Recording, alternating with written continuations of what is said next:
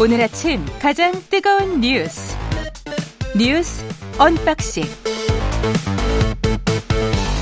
네 뉴스 언박싱 시작하겠습니다. 민동기 기자 김민아 평론가 나와 있습니다. 안녕하십니까? 안녕하십니까? 그 미국 여론조사 업체 모닝 컨설트와 관련해서는 제가 홈페이지를 찾아보니까 어, 여론조사를 인터넷으로 하더라고요.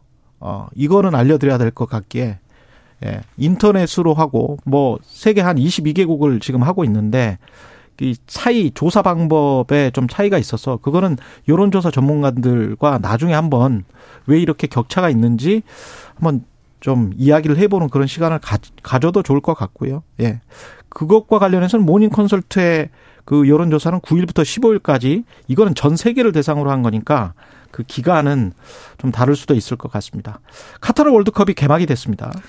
네, 이제 시작이 됐고요. 아, 이 월드컵이 아시아에서 열리는 거는요. 2002년 한일 월드컵에 이어서 두 번째인데 단일 아시아 국가로는 최초입니다. 아, 한국 축구 대표팀 같은 경우에는 한국 시간으로 24일 밤 10시에 우루과이와 이제 첫 경기를 하게 되고 가나하고는 28일 밤 10시에 경기를 치르게 됩니다. 포르투갈은 12월 3일 0시에 이제 경기를 치르게 되고요. 16강 진출할 수 있을지 여부를 두고 뭐 이런저런 내기들이 좀 많이 이어지는 것 같습니다. 지금 카타르 월드컵 같은 경우에는 월드컵 자체도 주목을 받고 있지만 경기장 건설에 동원된 외국인 노동자 사망 있지 않습니까? 이걸 두고 국제 인권 단체하고도 상당히 좀 신경전을 벌이고 있고 또 이슬람법에 따른 동성애 금지와 같은 인권 문제 때문에 카타르 정부가 상당히 비난을 지금 받고 있는 가운데 월드컵을 치르게 됐습니다. 그렇죠. 예. 항상 이런 논란이 있어서 뭐 어떤 나라에서는 월드컵 반대 운동도 하고 뭐 이랬는데요. 음. 아무튼 좀 세계인의 축제니까 논란을 최소화하는 방향에서 무리 없이 논란 없이 치러졌으면 하는 바람이고 우리 목표는 16강 진출인 겁니까 그러면? 아니 그거를 한번 물어볼게요. 김민아 평론가는 네. 정치, 사회, 뭐 경제 평론만 하지 마시고 네. 축구 평론도 좀 한번 해보세요. 몇승 몇 패예요 지금? 예. 네. 저는 한국이 우승을 할 것으로 아, 예상하고 있습니다. 네. 편파적이구만. 네, 월드컵 우승한다. 네. 목표를 예. 크게 가져야. 정말 객관적으로 이야기합시다 우리. 예. 축구에 대해서 잘 모르겠어요. 예. 축구도 3점 출시 있나요? 네. 아, 예. 민동기 기자는 어떻게 생각하세요? 제가 다른 방송에서 한 얘기가 있어가지고요. 예. 저는 말을 바꾸지는 못하겠습니다. 예, 좀 냉정하게. 냉정하게 우리가 이야기해 봅시다. 아, 또 청취자분들이 들으면 섭섭해하실 수도 있는데 예. 저는 1무 2패로 예상을 하고 있습니다. 1무 2패? 네. 아 죄송합니다. 이거. 예. 갑자기 우울해집니다. 근데 그런 말씀들은 하더라고요. 예. 전력이 좀 예. 년 다른 이전의 월드컵 경기에 비해서는 좀 약체다. 그리고 손흥민 있잖아요. 그렇죠. 손흥민, 손흥민. 선수와 부상 당했습니다. 아, 부전으로 뛸 거야. 또 수비수 수비수 중에 또 이 아주 전도 유명한 선수가 있다고. 예. 그 얘기까지는 제가 들었는데 예. 그러나 이제 아무튼 간에 전력이 어 좀 이렇게 최강 최강 시사의 최강의 전력은 아니지만 네. 잘할 것이다. 우승을 노려볼 만하다. 네. 예, 잠시 후 3부에서 한준희 KBS 해설위원과 자세히 이야기를 좀 해 보겠고요. 대통령실 도스태핑 관련해서 이게 계속 꾸준히 우리 최강 시사에서도 도스태핑 하는 거는 참 잘하고 있다. 취임 초부터 그렇게 이야기를 했었는데 가벽을 설치를 했다고 하는데 이게 무슨 가벽이죠? 청사 1층 로비에 이제 가벽이 설치가 네. 됐습니다. 그러니까 이 가벽이 어떻게 된 어디에 설치가 됐냐면은요. 1층 기자실 바로 옆 공간에 설치가 됐거든요. 청사 현관이 보이는 지점이기 때문에 이 이제 가벽이 설치가 되면은 대통령실에 누가 출입을 하는지 이제 알 수가 없게 되는 그런 상황이 된 겁니다. 그럼 이걸 도대체 왜 설치했느냐? 대통령실 입장은 비공개 일정이 필요한 부분이 있는데 모든 상황이 노출되는 것은 바람직하지 않다. 이런 의견이 있어서 가벽을 설치한 것이다라고 해명을 했고요. 어, 기자들이 물었습니다. 혹시 지난 18일에 MBC 기자와 이기정 국정홍보비서관 사이에 언쟁이 있었는데 음. 이것과 연관이 있는 것이냐라고 물으니까 직접적으로 연관이 되어 있다고는 보지 않는다. 이렇게 얘기를 했습니다. 근데 지금 대통령실이 추가 공지에서 그 상황을 설명을 한 게 있습니다. 지난 2일에 윤 대통령의 외국 대표단 접견을 할 일이 있었는데 일부 출입 기자들이 사전 협의 없이 대표단을 촬영을 했다. 그래서 이게 무단 촬영이라는 그런 사실을 알렸음에도 촬영이 계속됐다. 그래서 이제 가벽을 좀 설치한 것이다. 이런 취지로 해명을 한 것 같습니다. 그런데 이제 한 영상 출입 기자가 일부 매체와 인터뷰한 내용을 보면은요. 원래 접견 당시에 취재 가능 여부를 물었는데 대통령실에서 답변이 없었다. 그리고 국민 관심사를 취재하지 않는 것도 이게 맞지 않다고 판단을 해서 그래서 이제 촬영을 한 건데 대통령실이 이게 무단 촬영이라고 해서 영상을 방송에 내보내지는 않았다. 이렇게 이제 조금 서로 다른 입장을 좀 밝히고 있는 것 같습니다. 근데 지금 관심의 초점은 이게 소통을 강조하면서 용산 시대를 좀 강조를 한 게 아니겠습니까? 윤석열 네. 정부가. 근데 이게 좀 소통의 의미가 좀 퇴색하는 것 아니냐라는 그런 비판이 제기가 됐는데 일단 대통령실은 도어 스태핑을 폐지하거나 중단하겠다고 한 적이 없고 취재진을 수시로 만나겠다는 의지에는 변함이 없다. 이런 입장을 밝혔습니다만 오늘 동아일보 등을 보면은 대통령실이 여러 가지 지금 내부적으로 각종 대응 방안을 검토를 하고 있고 어, 잠정적으로 도어 스태핑을 뭐 중단할 수도 있다. 이런 취지로 또 보도를 하고 있기 때문에 아, 이거는 좀 음. 상황을 봐야 될 것 같습니다. 근데 이게 참 일단 대통령실의 설명은 잘 이해가 안 됩니다. 이 아소다로 어, 이 부총장 온게 지난 2일이라고 말씀하셨는데 그 사이에 뭐 그것과 관련된 얘기가 없었지 않습니까? 오늘 그렇죠? 21일이고. 네. 그렇습니다. 예. 그리고 그 전에 이제 그 얘기는 있었거든요. 이 어, 특정 기자들만 계속 질문을 하기 때문에 이 단상을 설치해서 뒤쪽에 있는 팬 기자들도 앞에는 이제 방송 기자들이 있으니까. 예.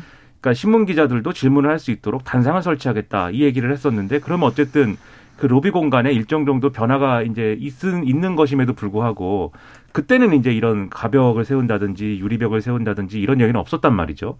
그런데 갑자기 이제 이 주말을 경유해 가지고 이 얘기가 나오고 실제로 공사가 공사를 하고 있는 것은 결국 이제 금요일 날 있었던 MBC 기자하고의 이 대통령 비서실하고의 설전 뭐 이런 것 때문에 하고 있는 거 아니냐라고 생각할 이 개연성이 커질 수밖에 없는 거죠. 근데 또 그때 당시에 그러면 MBC 기자가 어 대통령을 향해서 뭐 막말을 했다든지 뭐 그랬느냐 그건 아니거든요. 대통령이 어쨌든 어 여기에 대해 답변을 하고 그다음에 들어간 다음에 그다음에 이제 이 비서관하고 설전을 벌인 것이고 그리고 뭐 계속 뭐 무슨 뭐 슬리퍼를 신었다 뭐 이런 얘기를 하는데 그 뭐 팔짱을 끼고 슬리퍼를 신었다라고 얘기를 하는데 그게 뭐 특별한 어떤 무슨 단서가 되는 것도 아니지 않습니까? 폭력을 행사하려고 뭐 슬리퍼를 신고 온 것도 아니고 저는 그 슬리퍼 신었다고 자꾸 국민의힘에서 언급을 하는데 예. 저는 고등학교 학생 주임 선생님도 아니고 이게 슬리퍼 그러니까 집에서부터 슬리퍼 신고 온 것도 아니고 그 바로 옆에가 기자들이 상주하는 곳이지 않습니까? 예. 거기서 아마 편한 신발로 갈아 신고 대통령 doorstepping 하니까 거기로 와가지고 뛰어나왔다가 그렇죠 예. 한걸 텐데 아마도 근데 아무튼 그런 얘기까지 하면서 이 돌아가는 상황, 이 전반적인 상황을 보면은 이 가벽과 유리벽이라는 건 대통령이 직접 지시하지 않, 않았다면 과잉 충성 아니냐 이게 대통령이 혹시라도 그러한 어떤 기자들과의 마찰이나 이런 것들에 휘말릴 수 있기 때문에 이러한 이 어떤 벽을 설치하는 거 아니냐 이런 의심이 좀 들거든요. 그래서 그렇게 하는 것은 제가 볼 때는 뭐 적절치 않은 그런 맥락이 훨씬 크지 않나라는 생각입니다. 그 본질은 사실은 금요일 날에 이야기했던 가짜 뉴스를 퍼뜨렸고 악의적 행태를 보였다. 이게 본질인 것 같고요. 네. 제가 이제 우려스러운 거는 가짜 뉴스라고 그냥 대통령이 확정적으로 말씀을 해버렸기 때문에 그러면 가짜 뉴스가 아니면 본인이 했던 말은 뭔지를 확실히 이야기를 해줘야 될 것 같아요. 가짜 뉴스라고 대통령이 이야기를 해버렸고 이 악의적 행태라는 거는 일종의 우리가 징벌적 손배소 관련해서 최강 시사에서도 반대를 했었잖아요. 그때 네. 이제 민주당이 집권 여당이었는데 그쪽에서 몰아붙였을 때 이 악의적 행태 또는 악의적 의도 이거는 액츄얼 멜리스라고 해가지고 아주 법정에서도 문제가 되는 겁니다. 근데 사람의 의도를 알기가 좀 쉽지가 않잖아요. 그렇죠. 악의적 의도를 가지고 기사를 썼다 안 썼다 이거는 미국 법정에서도 그렇고 한국 법정에서도 참 가려내기가 쉽지 않은데 이것도 대통령이 악의적 행태였다 이러면서 확정해서 이렇게 못 박아서 이야기를 했거든요. 그러면 저는 폭력이란 게 뭔지는 모르겠지만 규정을 상대방의 뉴스나 그다음에 언론사에 뭘 규정을 이렇게 해버리면 그리고 이게 굉장히 권위 있는 권력이 집중된 대통령제에서 대통령이 이렇게 이야기를 하면 글쎄요 그 언론사나 그 보도는 어떻게 될까? 어떻게 받아들여질까? 그거는 좀 근데 걱정이 저는 됩니다. 이런 생각이 듭니다. 예. 만약에 대통령실이 됐든 지금 정부가 됐든 MBC 보도에 대해서 정말로 좀 이건 문제가 있다. 그래서 어떤 대응이 필요하다라고 판단이 들었다면은요. 법적 절차가 있어요. 그렇습니다. 지금 외교부가 예. 실제로 MBC 보도를 상대로 언론중재위에 제소를 했잖아요. 정정 보도를 예. 신청을 했거든요. 근데 음. 그게 제가 알기로 조정 불성립이 아마 됐을 겁니다. 조정 불성립 됐군요. 그렇습니다. 예. 그렇게 되면은 언론중재위원회에서 조정 불성립이 되면은 이제 법원에. 정부가 판단을 하면 되는 거거든요. 음. 그럼 뭐 소송 절차가 있기 때문에 그렇죠. 소송을 가면 되는 것인데 이제 그런 절차가 충분히 있는데도 불구하고 뭐 전용기에 뭐 MBC 취재진을 태우지 않는다라고 한다거나 음. 대통령이 직접 이제 용산 집무실로 출근을 하면서 제가 봤을 때는 굉장히 좀 거친 단어를 좀 쓰셨는데 가짜 뉴스고 악의적이다 이러면은 네. 이거는 법원에서 판단을 받아야 됩니다. 그렇습니다. 예. 그런 부분으로 논쟁이 좀 되는 것은 좀 음. 적절치 않은 것 같습니다. 제가 볼 때는 그날 대통령의 발언은 매우 심각한 수준입니다. 왜냐하면 대통령이 헌법 수호의 의무가 있는데 그것을 이 특정 언론사가 악의를 가지고 이런 가짜 뉴스를 생산해서 어, 그것을 못하게 했고 어, 중요한 동맹 국가에 어떤 이간질을 했다라고 직접적으로 이제 그런 취지로 얘기를 한 것이고 어 그리고 언론의 자유만큼 이제 책임도 중요하다 이렇게 얘기를 했어요. 근데 이게 그렇게 얘기할 만한 사안인가부터가 이제 의문이고 이 그 비서거 논란과 그 자막과 MBC 보도에 대해서는 뭐 이 자리에서도 수차례 얘기했으니까 다시 또뭐 예.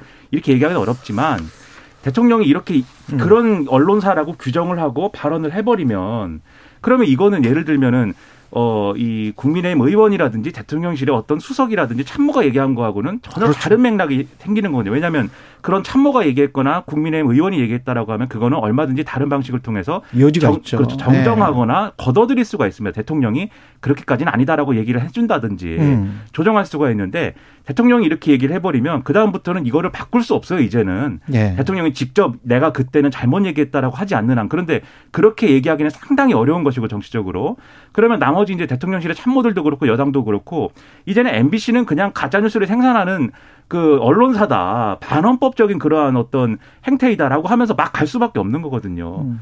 어떻게 다른 목소리를 내겠습니까? 완전히 대통령하고 척지기로 이 생각한 여당 의원이 여당 정치인이 아닌 이상 예를 들면 유승민 전 의원 같은 경우에는 음. 정말 MBC가 이런 일을 하고 있다면 이거를 그냥 전용기 배제로 해결할 일이냐 국가보안법 위반이야 다름이 없는 거 아니냐 압수수색을 음. 해가지고 수사를 하고 뭐 그렇게 가야 되는 거 아니냐 어, 이, 그 페이스북에 그렇게 쓰고 있거든요. 이, 반어적으로 그렇죠. 얘기를 하는 예, 거죠. 예, 예. 그러니까는 그런 정도 유승민 전 의원 정도로 이 완전히 이제 각을 세울 각오를 하고 있는 사람이 아니면 누가 대통령의 말에 이의를 제기할 수 있겠습니까? 저는 이것은 매우 부적절한 말이기 때문에 음. 바로 잡아야 된다는 생각입니다. 민주당은 지금 상당히 곤혹스러운 상황일 것 같습니다. 이재명 당대표의 최측근 정진상 실장이 구속이 됐어요. 네. 그래서 일단 언론들의 대부분 보도의 초점은 검찰의 칼끝이 결국에는 이재명 대표 쪽으로 향하지 않겠느냐 이런 전망을 내놓고 있고요. 예. 그리고 어제 검찰이 오후에 정 실장을 불러서 구속 후 첫 조사를 진행을 했습니다. 약 4시간 동안 이제 조사가 진행이 됐다라고 하고요. 정 실장은 어제 저녁에도 자신의 혐의를 전면 부인을 한 것으로 전해지고 있습니다.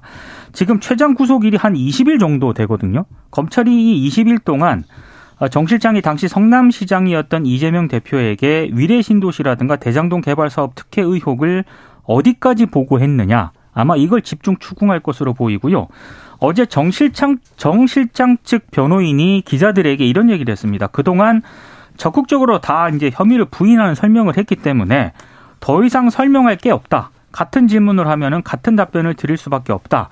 이렇게 얘기를 하고는 있습니다. 네, 방금 말씀하신 것처럼 민주당 내부에서는 조금 우려 섞인 목소리도 나오고 있는 것 같습니다. 뭐 이상민 의원 같은 경우가 대표적인데요. 정진상 실장 같은 경우에는 개인의 영역에서 생긴 문제이기 때문에 개인이 법률적으로 대응을 해야 한다. 이런 입장을 피력을 하고 있고 예. 오늘 또 언론 보도를 자세히 보면 물론 이제 비명계 의원이라고 언론들이 좀 쓰고는 있습니다만 평범한 의원이라고 하더라도 보좌관이 두 명이나 구속이 되면 결백만을 주장할 수는 없다. 최소한의 뭐 유감을 표시하거나 사과하는 게 당연하다. 이런 목소리도 조금씩은 음. 나오고 있습니다. 그러니까 이게 정진상 실장이 구속됐다라는 것은 일단 몇 가지가 있는데 혐의가 소명됐다가 먼저 있는 것이죠. 그 다음에 어, 증거인멸의 우려 그리고 도망의 우려가 같이 이제 적시가 됐습니다. 법원의 이제 네. 판단에 따라서 증거인멸은 이제 검찰이 압수수색을 했는데 국회 사무실에서 이제 컴퓨터에서 이제 OS를 재설치한 정황이 나왔다라는 것이고 그리고 이제 민주당사 압수수색에서는 이제 건진 게 없다. 라는 것이 이제 증거인멸의 우려로 판단된 것 같고 도망 우려라는 건 지금 주거지가 일정치 않다. 그렇죠. 그러니까 자택은 성남에 있는데 음. 여의도에서 계속 이제 어, 숙식을 이제 해왔던 그 측면이 있기 때문에 이런 부분들을 고려해 가지고 구속영장이 나온 것으로 이제 판단이 되고 그 이외에 예를 들면은 정진상 실장이 이재명 대표하고 정치적 공동체이기 때문에 정진상 실장이 받은 돈이라든가 대장동 일당과의 관계가 바로 이재명 대표의 혐의와 연결될 수 있는 것이냐 등등은 앞으로 수사와 재판을 통해서 밝혀가야 될 어떤 이 문제로 보이거든요. 그렇기 때문에 요거에 관련돼서는 이 정치인들도 그렇고 그다음에 우리 유권자들도 그렇고 그러한 부분을 감안해서 이제 사건을 봐야 될 텐데 문제는 지금 민 기자님 말씀하신 것처럼 그러한 이제 법적인 문제, 수사의 문제, 수사의 논리를 떠나서 정치적으로 이거 어떻게 할 것이냐. 요거는 또 달리 생각해 볼 부분이 있습니다. 지금 말씀하신 것처럼 국회의원의 경우에 자기 보좌관이 예를 들면 그렇게 뭐 구속이 됐다든지 하면 말씀하신 것처럼 일단 국민에 대해서 사과를 한다든지 뭐 이런 것들이 있어야 되는데 이재명 대표는 이제 정진상 실장 구속된 이후에도 이 페이스북이나 이런 걸 통해서 뭐 유검 무죄 무, 무검 유죄. 유검 무죄 유검 유, 무검 유죄냐 뭐 이렇게 예. 쓰면서 이제 일종의 이제 이게 다 어떤 검찰 수사의 어떤 조작이나 뭐 이런 가능성들을 예고를 하고 있는 거잖아요. 그런 그렇죠. 것들을 시사를 하고 있는데 그런 태도로만 계속 갈 수 없는 것이다 이것은 그런 생각이 들고 어쨌든 측근들이 김용보 원장도 그렇고 정진상 실장도 그렇고 구속이 됐다라고 하면 거기에 대해서 일정 정도 혐의가 소명된 것이기 때문에 이게 이재명 대표가 돈을 받은 거 나는 별개로 이 사람들에 대해서 어떤 입장이 있어야 되는 것이죠. 그래서 그런 점에서 민주당이 책임 있는 입장 표명을 하기를 바라고 있습니다. 이재명 대표는 이 사람들에 관해서 입장 표명을 한 거 아니에요? 그러니까 김용 부실장에 관해서는 그 돈을 받지 않았던 것으로 믿고 있다. 결백하다고 믿고 결백하다고 믿고 있다. 네. 그리고 정진상 실장과 관련해서는 정치적 동지 한 명이 구속됐다. 이렇게 이야기를 했기 때문에 검찰이 정치적 공동체라고 이야기를 했습니다만 이게 이제 법적으로 어떻게 증명할지는 모르겠어요. 하지만 이재명 당대표는 스스로 이 사람들과 이 보좌진과 정치적 공동체라고 스스로 지금 이야기를 해버린 거예요. 그런 거랑 다름이 없게 그런 거죠. 그런 거랑 다른 게 없기에 됐기 때문에 만약에 한 이 두 사람 중에서 한 명이 돈을 받았다는 게 1심 과정이랄지 뭐 이런 게 상당히 좀 명확한 팩트로 확인이 된다면 그러면 이재명 당대표는 지금 스스로 책임을 지는 정치적 책임을 지는 과정으로 지금 들어가 버렸다. 예, 그렇게 판단할 수밖에 없을 것 같습니다. 이제 그래서 이제 예. 남욱 변호사가 오늘 자정을 기해서 석방이 되지 않았습니까? 음. 석방이 됐을 때 기자들이 계속 그 질문을 했는데 죄송합니다 이렇게 얘기를 하고 이제 별다른 얘기는 안 했습니다. 근데 이제 남욱 변호사가 이번에 검찰 수사에 상당히 협조를 한 것으로 알고 있고요. 어, 그리고 이 검찰의 판단, 뭐 수사라든가 이 과정 역시 남욱 변호사 진술에 상당히 기초한 것으로 보여지는데 문제는 이 남욱 변호사 말이 대체로 전해 들었다는 그런 내용이기 때문에 음. 대장동 사업과 이재명 대표의 직접 관련성을 입증하는 증거로 활용되기는 쉽지 않다 이런 반론도 있거든요. 예. 그러니까 앞으로의 검찰 수사라든가 뭐 재판 과정이라든가 이게 상당히 장기간 동안 진행될 가능성이 좀 있습니다. 그러니까 오늘 동아일보를 보면은 검찰은 거의 이재명 대표를 연내 조사한다 이 얘기를 네, 하고. 네. 근데 다만 그거 쉽지 않다라는 전망 지금 말씀하신 것처럼 네. 지 물증이 없으면 쉽지 않을 거다라는 전망이 엇갈리고 있어서 이거 관련돼서는 앞으로 진행되는 거를 지켜보시죠. 예, 뉴스 박신 민동기 기자 김민아 평론가였습니다. 고맙습니다. 고맙습니다. KBS 1라디오 최경련의 최강사 듣고 계신 지금 시각 7시 40분입니다.